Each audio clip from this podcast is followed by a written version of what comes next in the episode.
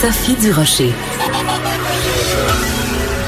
Normand Brathwaite, je me rappellerai toujours la fois où tu étais monté sur scène, puis tu avais dit je voudrais remercier mon psy, tu avais traversé une très grave dépression. J'ai appris des leçons de ça. Si quelqu'un dans une production me fait du mal, je vais soit quitter la production Hmm. ou faire mettre dehors la personne. Dans notre métier, les gens règlent pas ces problèmes-là. Les gens aiment mieux pas en parler. On n'est pas obligé d'être d'accord. Tous les jours en semaine. De 14 à 15.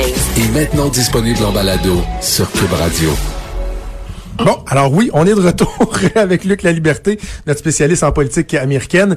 Euh, bon début d'année, Luc. Bon début d'année, Jonathan. Content de te retrouver. J'ai l'impression que les prochaines semaines seront encore fort euh, palpitantes et évidemment, on va suivre ce qui se passe aux États-Unis euh, avec toi. Hier, Oui, euh, un discours à la nation de la part du président Trump. son premier. C'est ça, j'allais dire. On note que c'était la première fois qu'il le faisait pour parler de la sécurité de son fameux mur. Qu'est-ce que tu retiens de l'exercice? D'abord, pas certain que ça avait été prévu pour ce genre de discours-là. Habituellement, quand on regarde traditionnellement, historiquement, le discours qu'on fait, qu'on retransmet à partir du bureau ovale, c'est un discours c'est un outil finalement que le président se garde la plupart du temps pour expliquer les choses à la nation ou encore pour rassurer la nation. Et je discutais avec avec Benoît justement euh, ici à Cube ce matin en disant j'avais l'impression hier que le discours c'était pour inquiéter les gens. On a peint un portrait qui était particulièrement sombre. On peut penser bien sûr qu'il ne veut pas perdre sa fameuse base électorale dont on parle tant. Euh, on sait bien sûr que ben, ce fameux mur il est au cœur euh, du, du, du shutdown, de la, de la fermeture des services gouvernementaux. Donc peut-être qu'il voulait marquer ou qu'il tentait de marquer des points. En même temps, on n'a rien de bien neuf. Euh, la nuance que j'apporterais sur le discours d'hier, comparativement aux propos qu'il a tenus précédemment ou que son équipe a tenus précédemment, c'est qu'hier, il a moins menti. Euh, hier, il Ah a, oui? hier, il a été à peu près juste dans la plupart de ses déclarations. Il en a choisi quelques-unes en les exagérant. Mais le fond de l'histoire Ben, est parce qu'en même temps, Luc, on a l'impression que euh, vraiment ça tombe comme des mouches partout dans les rues Ouais. euh, aux États-Unis, que tout le monde meurt soit d'overdose ou de meurtre et que c'est uniquement à cause de l'immigration illégale. Moi, mais c'est je- le ton de Trump, et c'est la façon qu'il a de s'adresser à, à ses partisans. Moi, j'étais, on en a parlé déjà, j'étais à Washington pour son discours d'investiture. Il vient d'être élu et le portrait, le tableau qu'il nous brosse des États-Unis à son entrée en fonction, c'est apocalyptique. Moi, je me souviens que les mots avaient été durs et je me disais, mais pour un président qui vient d'être élu, euh, on est habitué à Obama les deux fois précédentes qui nous qui nous vendent plus euh, l'espoir, l'avenir, relever les défis. Euh, dans le cas de Donald Trump, c'était écoutez, c'est catastrophique et une chance que je suis là. Et c'est un peu le, le sentiment que j'avais en écoutant le discours d'hier.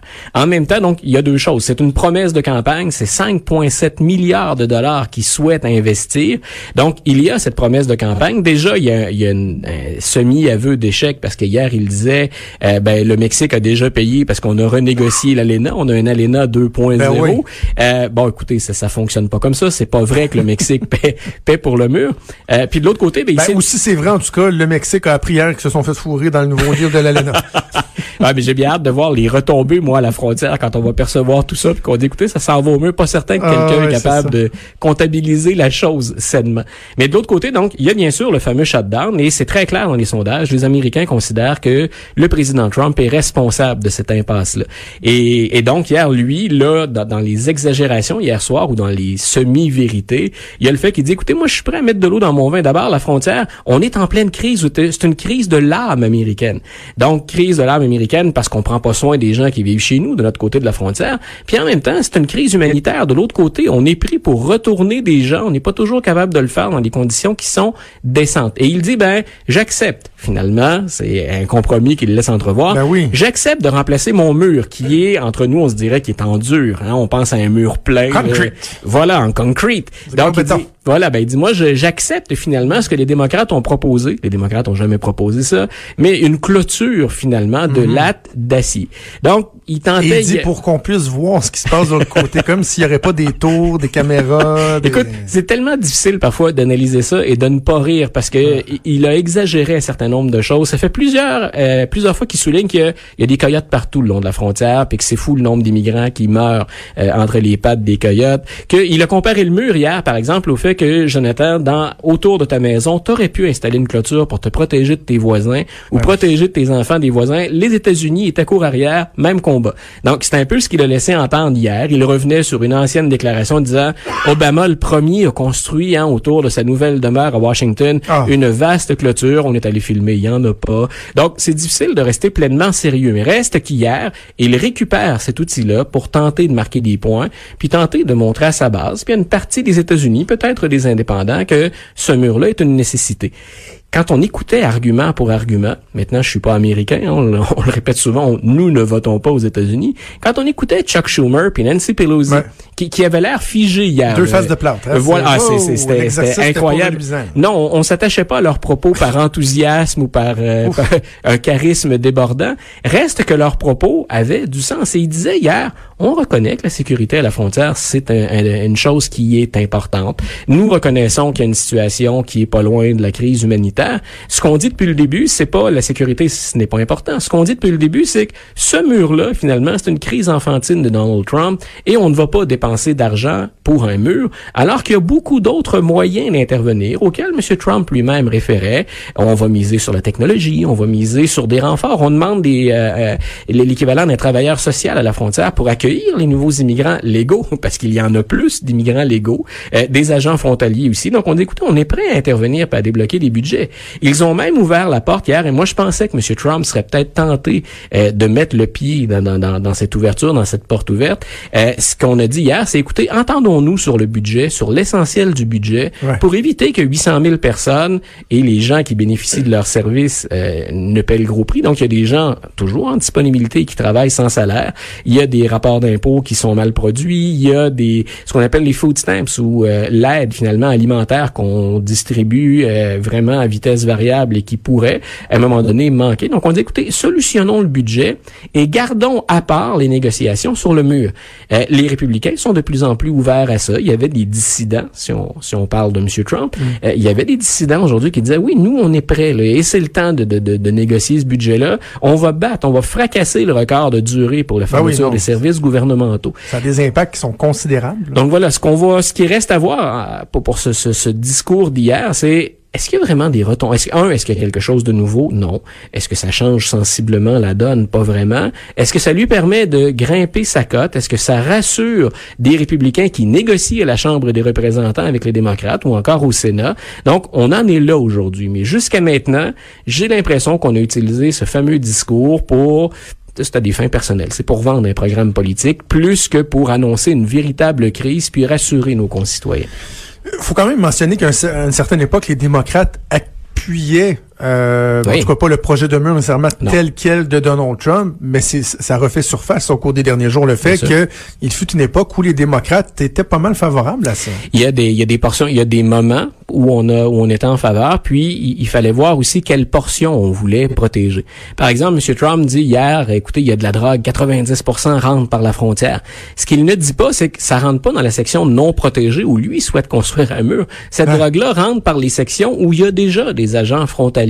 Donc la solution, c'est pas le mur. La solution, c'est comment peut-on mieux effectuer euh, des saisies, des inspections, des contrôles à la frontière? Comment peut-on déjouer visiblement des trafiquants qui sont rusés? Mais ces gens-là ne passent pas dans dans des trous. hein, c'est pas une passoire. Ils passent déjà par des endroits où c'est légal. C'est un peu ce que les démocrates ont dit. Ils ont dit oui, on n'a jamais été contre ça. Et il y a déjà, on l'oublie, une portion de la frontière qui est fortifiée, une partie pour laquelle Barack Obama était d'accord comme démocrate, puis pour laquelle Chuck Schumer, M. Trump y a fait allusion hier dans, dans son allocution, pour laquelle Chuck Schumer, le meneur des démocrates au Sénat, était également en accord. Ce qu'on dit, c'est maintenant, c'est assez. On ne pense plus, selon les études et les coûts, que ce soit profitable. Je répète, mais allons-y côté nouvelles technologies, puis allons-y également avec un renforcement des agents frontaliers. Moi, Luc, ce qui m'a heurté dans l'exercice hier, parce que bon, on peut pas reprocher à un président, un élu de militer en faveur d'un engagement qu'il a fait. Tu sais, je veux dire, c'est dans son programme, il le fait, il, il tente de dénouer les passes. et il a été élu en le disant, c'est pas, une surprise. Mais hier, il a dit, et et j'ai fait un tweet là-dessus qui a, euh, qui a, mon Dieu, euh, déclenché les passions hier soir. là. il a dit combien d'autres meurtres commis par Ouais. des immigrants illégaux avant que nous agissions. C'était sa première adresse à la nation. Lorsqu'il y a des tueries de masse aux États-Unis, lorsqu'il y a Parkland qui survient, lorsque les gens disent ça doit plus arriver, on a un problème.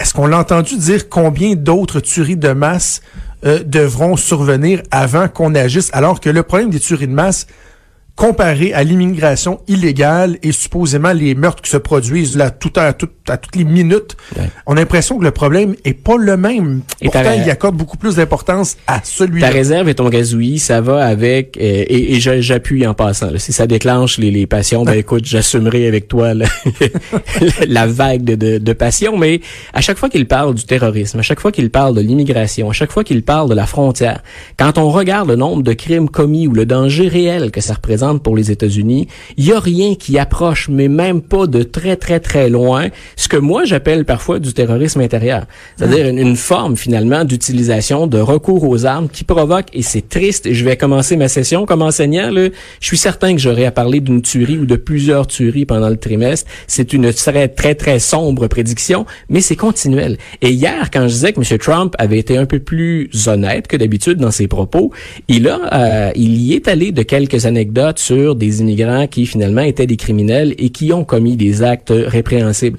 On ne va pas Mais le nier. entendre un président donner des exemples de meurtres à coups de marteau sur Ouais. un crâne, j'ai trouvé ça particulier aussi. Et c'est et c'est que c'est nettement exagéré. Et nos auditeurs vont peut-être se dire c'est arrivé pour vrai, bien sûr. Ah oui. Mais c'est arrivé pour vrai en comparaison proportionnellement où devez-vous investir vos efforts? Dans ces quelques cas ou dans comme tu l'as souligné, dans des cas beaucoup plus graves, beaucoup plus nombreux. Si c'était simplement un rapport de coût, il y a des vies humaines bien entendu, mais on investirait dans la lutte ailleurs. Et effectivement, le président américain ne semble pas s'inquiéter de ça. Il va plutôt prendre quelques statistiques à son avantage et les amplifier, espérant créer euh, une réaction sympathique à sa cause. OK, parlons de d'autres dossiers parce qu'il y a, y a- y a d'autres euh, il y a d'autres trucs sur le sur le feu. Ah oui. Sur le back burner. Paul Manafort, qu'est-ce qu'on a appris au cours des dernières heures et est-ce que vraiment ça tend à démontrer petit peu par petit peu davantage qu'il aurait pu avoir une certaine collusion, on sait pas encore si directement avec Trump, mais on en est où? Qu'est-ce qu'on a appris? Ce qu'on a appris, c'est majeur. Et, et tout le, le, le, le- le cirque autour de, de cette télé-réalité d'hier, on avait Stormy Daniels en même temps, je sais pas si tu as vu pliait son l'anecdote, qui pliait son linge en sous-vêtements. pas regardé là Non, ben moi non plus, j'ai pas, je, je suis pas sur Instagram. Mais on dit, écoute, on, on relance Donald Trump avec Stormy Daniels. Il y a Ah, qu'aux. États-Unis ces jours-ci qu'on peut voir ça. Euh, mais euh, pour Paul Manafort, finalement, derrière tout ce cirque, on a oublié l'information importante. Pour la première fois, et ce sont des documents qu'on a déposés en cours, les avocats de Paul, Ma- de Paul Manafort, et quand est venu le temps de divulguer certaines, de, certaines des informations, on a mal caviardé le document.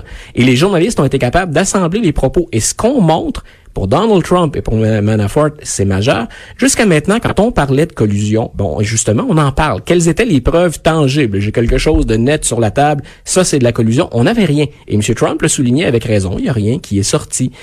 Hier, ça laisse entendre qu'il y a eu de la collusion. Ce sont des échanges de renseignements entre Paul Manafort, quand il est directeur de la campagne, Oh. avec un de ses associés en Ukraine, mais qui a ses entrées au gouvernement en Russie. Et il semble que M. Mueller l'ait interrogé là-dessus et qu'il détienne des preuves qu'on ait transmis de l'information qui s'est rendue par la suite jusqu'en Russie. C'est la définition même de la collusion. Donc, on Sauf verra. qu'on sait pas si Manafort le faisait, par exemple, si c'est le cas uniquement pour sa poche à lui, Voilà. ou s'il y avait une implication Et du- M. Manafort, pour nos auditeurs, là, il a fait une carrière de, de, de deal ou d'entente comme ça, plus ou moins honnête, toujours à la limite. Euh, ben là, hier, ça implique aussi plus que sa personne ou que les intérêts avec, pour lesquels il a travaillé avant de travailler pour Donald Trump.